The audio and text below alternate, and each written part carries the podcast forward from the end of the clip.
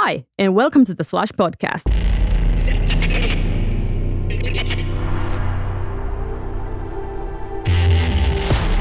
As you probably know, Slush is the world's leading startup event. You're about to hear an interview conducted at Slush 2017 on the Founder Studio stage, where the biggest names in tech sit down for an intimate Q&A. James Young is a double amputee who turned to bionics with the same excitement he'd always had for futuristic tech. Tatu Koivisto talked with him about what's next in robot-human interaction. So uh, you had a panel discussion at the fire fireside chat, and you were talking a lot, lot about like uh, sex robots and privacy issues. Do you want to recap your angle where you're coming from into this uh, technology and human-computer interaction uh, subject? Like, what is your background with with all of these things? Well, I guess it kind of stems from weirdly enough, I don't know. I, I studied biology as a student, but almost kind of got interested in cybernetics and robotics. Um, but I went for like a more general degree, and then I had this accident in 2012, and essentially it kind of began me thinking more about what can technology do to kind of fill the space that I have. It's kind of I felt I felt like the, the first thing I did was think I should just contact researchers. I should talk to all the universities and say like, here I am with this kind of good framework that you can build upon, just construct upon, and that kind of that began the journey thinking about how technology, even stuff like wearables, and how technology affects human society, like why we make what we do, and how that kind of affects us in return because it has like a, a circular knock-on effect. I'm really fascinated by it. Okay, and that, that that's a very very big field of things. What is like the what are some of the most interesting things that you are uh, work, working or waiting for like in in in that field like uh, there there are wearables and there are like you can get new senses and you can get like um, new ways of moving but what are the things that you are especially excited right now i think i would love to see technology like we were talking about with the sex robots.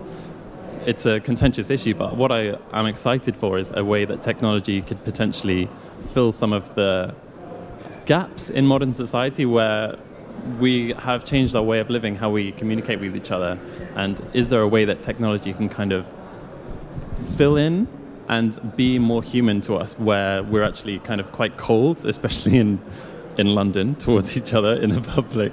Like, how can technology kind of Im- improve human existence and help us be more human, even with things like uh, quite something that really interests me is the potential for mental health AI or there's there's chatbots that are being made that can you, you speak to the chatbot, you can tell it all of your issues, and it kind of helps you with a psychologically approved framework of responses to help you deal with your issues. And in, in, a world where kind of mental health is becoming more and more critical, and people are taking more and more days off work because of that reason, and there's a lack of people to like support those people, and they don't have like access to mental health services, if technology can fill in that gap and make us all feel better, potentially, I feel like that's really exciting. Well, yeah, that's that's totally something something very very interesting. Um, yeah, I, I, think actually we have some of those startups who are working in that field here here in Helsinki. Um, but yeah, so how about like the automation and robotics? Like, uh, what what do you think? Like, um, obviously like augmenting the human human body is something that you are very very interested in and it's something that is really fascinating um, and and you've been you've been following the tech uh, evolving like these couple of years uh, where is it going next? And when when is it going to be like like um, for like what are the next big steps to come come out of the, this like augmenting the human body? Right. So the initial thought is that technology is is good. We've made really advanced things. Obviously we can build incredibly complicated machines. The problem that kind of persists all the time is that we don't have effective reliable ways to communicate our physical intent to the technology. And what I mean is that like you could have a robot arm that's really exquisitely made and has so so many abilities, but the problem now is how do we get the signals from the brain to the arm? And essentially, what we have is like trying. We try to pick up muscle signals, like twitching of muscles, the electro uh, electromyographic signals, or we kind of tap into nerves and have little sheaths that kind of sit and, and engineered to sit on your nerves and pick up the signals. But even those, it's so fine a technology that they can scar over and kind of deteriorate very quickly. So that's the main challenge: is just how do we get the information from our brains to these awesome pieces of kit, and how how can we reliably connect to them? Okay, so that's the next next big challenge. I don't know what Elon Musk is doing with the Neuralink, but sounds something similar. For sure. I mean, there's they use technologies that kind of remind me of the Neuralink because there's things called stentrodes, which are these kind of micro electrodes that they plan to feed up into the blood vessel, the blood vessels of the neck, into the brain, uh, with multiple, multiple, multiple ones of these. So they kind of sit inside your brain. They've worked their way up inside so scary. to pick up to pick up all of the signals. Yeah. In a kind of not, it's semi-invasive because there's the potential that these electrodes could again Yeah. be rejected or cause unforeseen circumstances. So they tend to use it on people that are like fully paralyzed and paraplegic that want to risk these kind of changes. In historically, they kind of literally cut open your skull, peel it off, put down a, an, an array of electrodes over your cortex, and seal it back up with a plug sticking out the top, which is like open to infection Okay, and all yeah. manner of problems. So so new way sounds sounds still better than the old one. Yeah. Um, so, um, are you? Do you feel that you yourself like technology optimists when it's, when it comes to uh, living together with the robots in the future? Like we were all discuss, uh, our.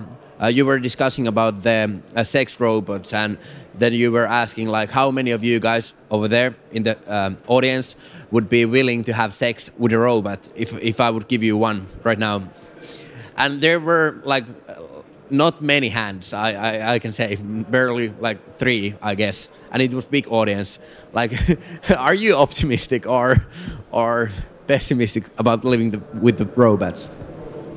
living with robots we do Oh. already but yeah. it's that extra step of having kind of forming human human-esque human style relationships with technology it's really quite difficult because they don't they're- they're just robots they're systems and they don't have the complexity of a human being. But you do see people kind of projecting human anthropo- anthropomorphizing objects like even uh, sony's aibo the robot dog in japan they have discontinued the old model for quite some time and they have like specialist industries that have come up to help fix unofficially all of these robot dogs because people become so attached to them. And they even have funerals and burial grounds for these robot dogs so even if the technology is not quite perfect i feel like the imagination of a human being can really transform something that isn't actually quite complex enough and imbue it with imaginary qualities Okay, so you feel like we we will in the future we will live with the robots, but we will also be very empathizing with them, and we will.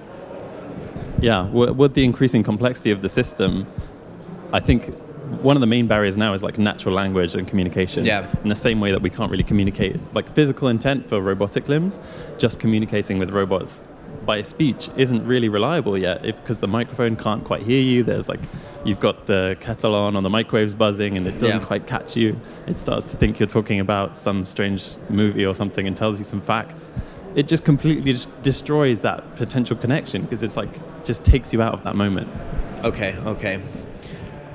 Um, yeah. So, um, we have a question from uh, audience. Uh, there was a new word, so that's why I looked like this. But uh, how would you, how would a platform economy business model look like in the teledildonics big data world? So uh, I'm guessing this refers to the last discussion about the uh, sex sex toys. I know that, uh, like uh, you were you were discussing about about the privacy issues and sex toys and all that. But how what what do you feel? Did you got up some good ideas about business models in the uh, sex toy or that industry? I feel like this is probably not my Uh, ex- field. Yeah, I, of I start, yeah, yeah. I, I Yeah. sort of started, but you can share if you want. Like, Um, I mean, models, I don't know, but I feel like the products are increasingly being developed in teledildonics. So there's like a potential to capitalize on that market, especially with, like Stephanie said, that there is a patent to, a patent about smart devices that's going to expire soon. So everyone is racing to achieve like the best product in that in that regard, and potentially I don't know, it's maybe a really general thing to say, but as we kind of have a more globalized society and people having relationships uh, across countries and distances, it's kind of opens opens that door to more uses for that kind of technology. Even stuff like uh, the Hey bracelet, which is something that you wear around your wrist, and some your partner can touch the wrist, and it gives your wrist like a little hug, and it just goes, and so it's kind of like you're always connected to that person. So I don't know if you're going to have a sex toy that you would always wear, but I don't know. Yeah, yeah. okay, okay. Very interesting. Um, and there are a lot of startups over over here in Slush. Um, what would be like a challenge that you would like to see uh, some startup to start working on? Uh, like, what what needs to be fixed in this is in this world? I don't know about fixed, but I feel like if you begin with amputees, that's kind of the platform for uh, exploring the potential of human machine interfaces. And that's something that's been done in a number of ways, even with EEG, EKG caps, like that you wear around your head to pick up brain signals. But it is the really the biggest main challenge. And there's startups here that are developing. Uh, Cambridge Bioaugmentation System is trying to develop a osseointegration implant, so a titanium rod that gets put into your bone uh, where you have a missing limb, and also contains uh, an interface that they would say it's something like USB for the body. So you have a, this universal compatibility with whatever you want to add to your body. And on the inside, you also have the option to have whichever kind of technology that picks up signals that you'd like. So it's kind of the most flexible interface at the moment. So I think what you'd want to explore is the technology that can maybe refine uh, biological signals potentially to try and I think where where is the next step in terms of that's amputees I think in order for technologies to move forward and us have stuff like Neuralink we need to have people finding the way that at the average shape human body with four limbs whatever can Yeah, yeah. interact with the technologies too because otherwise there's not enough customers like That's- you need to have that commercial drive Yeah, what would be like uh, the uh, main market for for these kind of technology? Like, would I like third hand or what? What what would be the first first implementation of that sort of technology? I don't know. Very very interesting. Do you have ideas how how could like because this of course like yeah for a company to produce this it would be smart to have bigger bigger market. Do you have idea what what kind of thing would be like mass market product in in that field? Um, I think initially you'd probably go with simple control signals. So, in the same way that you'd have a robot arm that needs these kind of basic signals to operate, I feel like with the potential for, if you think about a USB for the body, you have the potential to control things that are even not localized. So, if you think about the human body being super plastic, neuroplastic, it can learn to do things and discover new pathways and reform pathways. So if you have an input, it could be anything that you can imagine. So somebody might have this USB for the body or whatever it is, and use that technology to drive, I don't know, in a critical environment where self-driving cars can't fulfill the job, or like flying drones, or just controlling even in a warehouse like robotics moving around, because you can have that kind of external externality where you can go beyond your own physical current body and its current location and use your brain's neuroplasticity to control things that are kind of uh, what's the word like out, outsourced like away from you like extending the human experience and feeling things away from you by the like inter- internet connectivity Yeah, that's that's a very good point. And actually, yeah, I can clearly see that when when that is close to being happen, probably there's going to be lots of investors and companies working working in that field.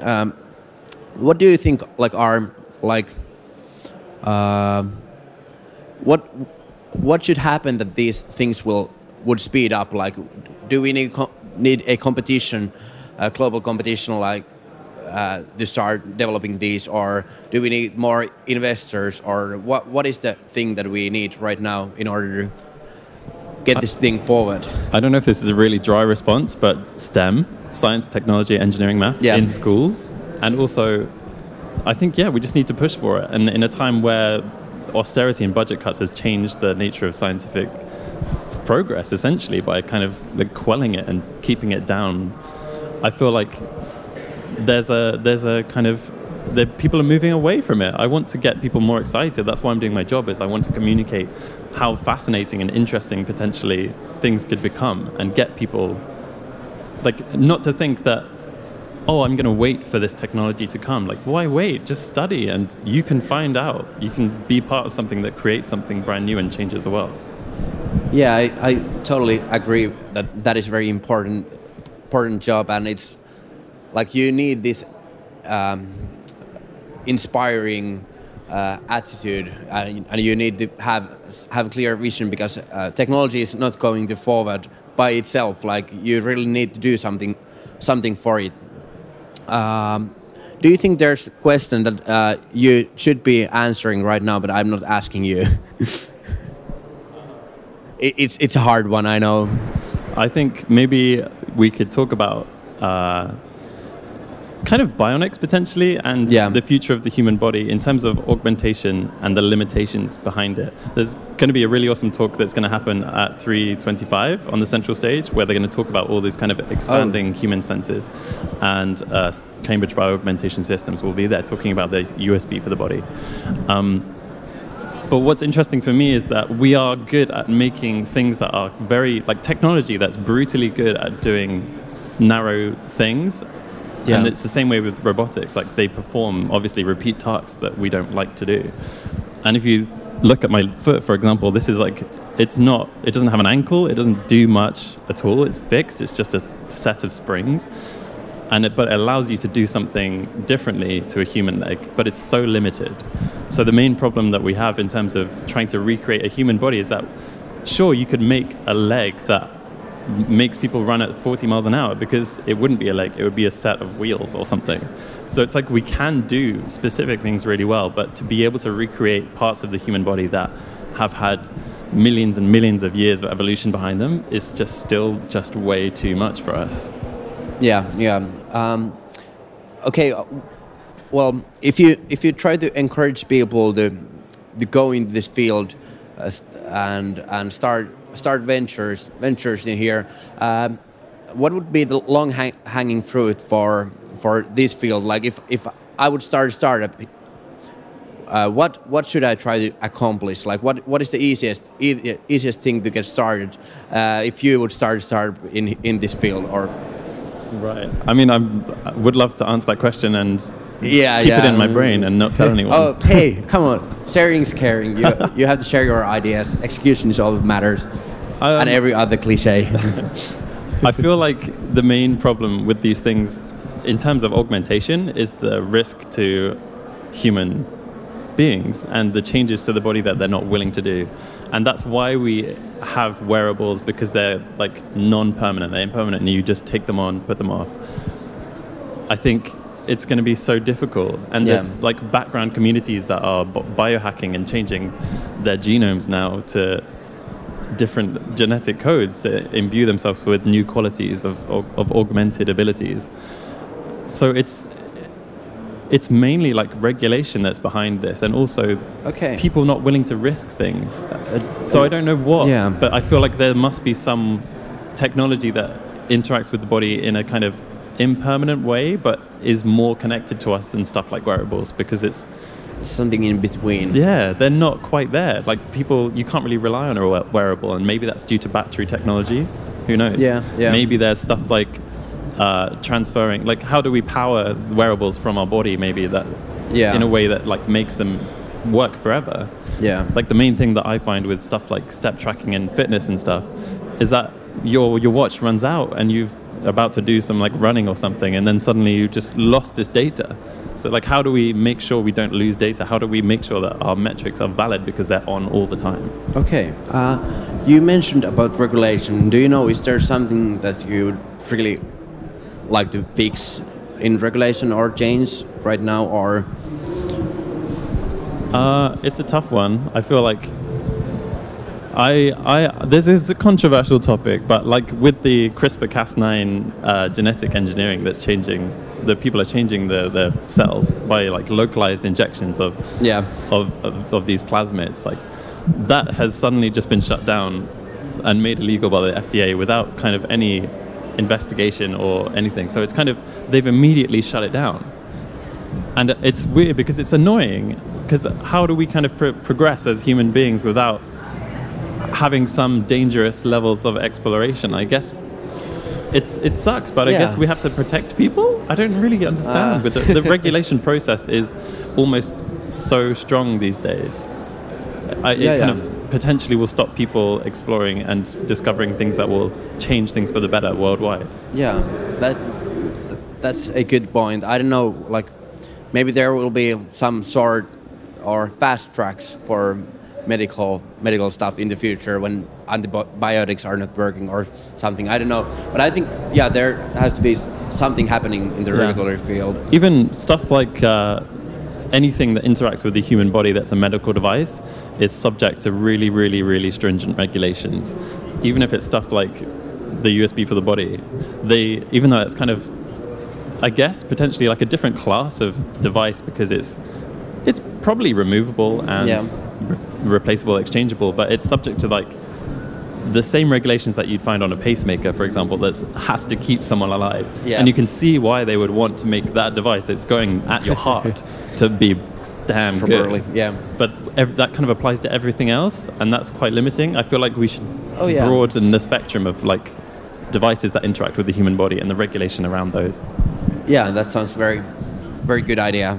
I didn't even know that regulations are the same for things that you put into your heart and maybe in your toe. Okay. Um, yeah, there's a question from the audience. Um, clearly, there is a trust issue when you are um, putting something in your brains or or controlling something with your brains. Uh, so the question is, how can you trust wearables? Uh, because uh, if if they can uh, mine bitcoins with their brain power or something like, uh, do do you think that there's great risks in involved, or what would be your attitude? I I, I like you seem very technology optimistic, but what would you say to people who don't want their brains to be used in Bitcoin mining? Yeah, I imagine that like a little Yeah. software that just accesses you and changes how you behave and respond to things. Maybe it would even shut down like your eyesight or something, and you'd just be like, "Oh Yeah. shit!" And then it would say, "You need to send two thousand dollars to some guy to get your eyesight back." It's it's it's a genuine problem, and you see stuff like pacemakers that have wireless connections. I'm talking about pacemakers again. Yeah, yeah, no Wireless worries. connections, and there are U.S. politicians that have them, and they've said, "No, turn that shit off." Like I don't want people to attack and somehow engineer Yeah. through the Bluetooth, Bluetooth connection some way that disrupts the power or anything, or some code memory leak that just overloads the system. So if you had these like stentrodes, these electrodes into your brain, there is a potential that you could like cause people some serious harm depending on what is attached to Hacking the other end of it. Yeah. Yeah, it's it's it's kind of scary. It's like where do we what do we want to give how much control do we want to give away by interacting more and more with technology as it like gets more and more data from us? Yeah, yeah. Sounds like there has to be still some regulations in For sure, in that yeah. field. Yeah. Okay. But yeah, hey, uh, we have run out of time. If there's still some question, we can take one from the audience. But if not, hey, give a round of applause. Thank you very much for Thank coming you. here. Yeah, thanks for the interview.